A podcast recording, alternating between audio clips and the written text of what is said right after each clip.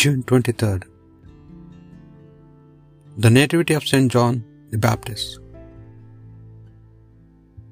The Thursday of 12th week in ordinary time. A reading from the book, Prophet Jeremiah.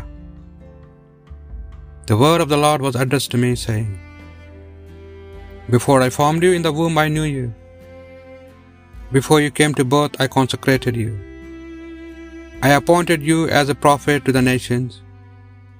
I said, Ah, look. Lord, I do not know who how to speak.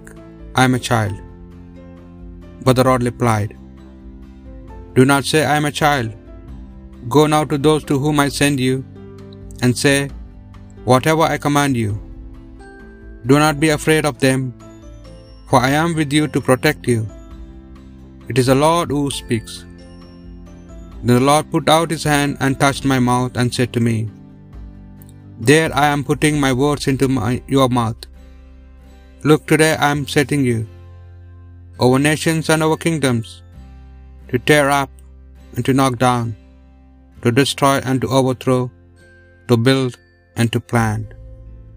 The word of the Lord. My lips will tell of your help. In you, O Lord, I take refuge. Let me never be put to shame. In your justice, rescue me. Free me, pay heed to me, and save me. My lips will tell of your help.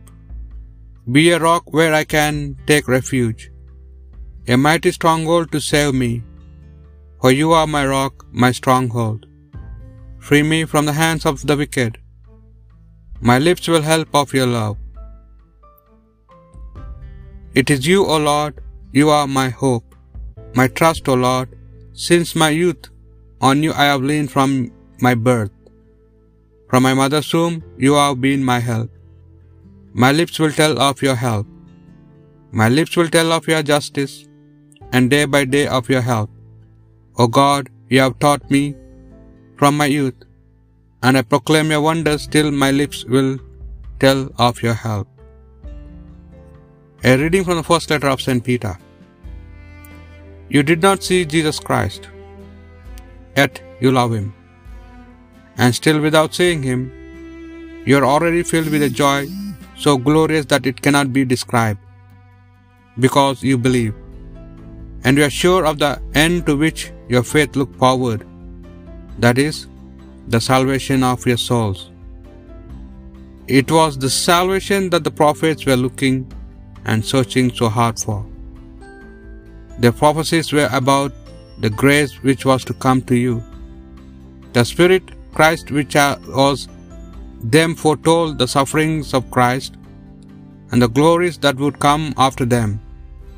And they tried to find out at what time and in what circumstance all this was to be expected. It was revealed to them that the news they brought of all the things which have now been announced to you by those who preach to you the good news through the Holy Spirit, sent from heaven, was for you and not for themselves. Even the angels long to catch a glimpse of these things.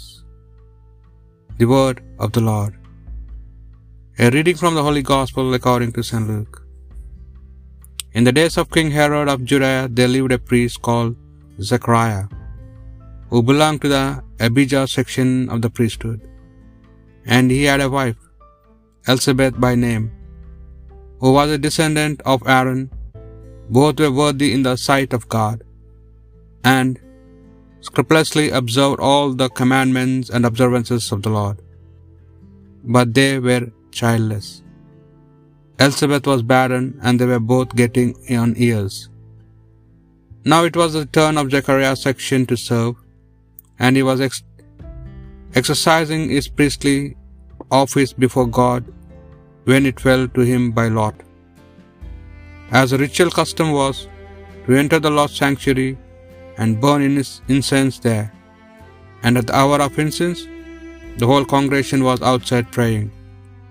Then there appeared to him the angel of the Lord, standing on the right of the altar of incense. The sight disturbed Zechariah, and he was overcome with fear. But the angel said to him, Zechariah, do not be afraid. Your prayers have been heard. Your wife Elizabeth is to bear a, a son, and you must name him John. He will be a joy and delight, and many will rejoice at his birth. For he will be great in the sight of the Lord. He must drink no wine, no strong drink. Even from his mother's womb he will be filled with the Holy Spirit, and will bring back many of the sons of Israel to the Lord their God. With the spirit and power of Elijah, he will go before him to turn the hearts of fathers towards the children, and the disobedient back to the wisdom that the virtuous have, preparing for the Lord a people fit for him. The Gospel of the Lord.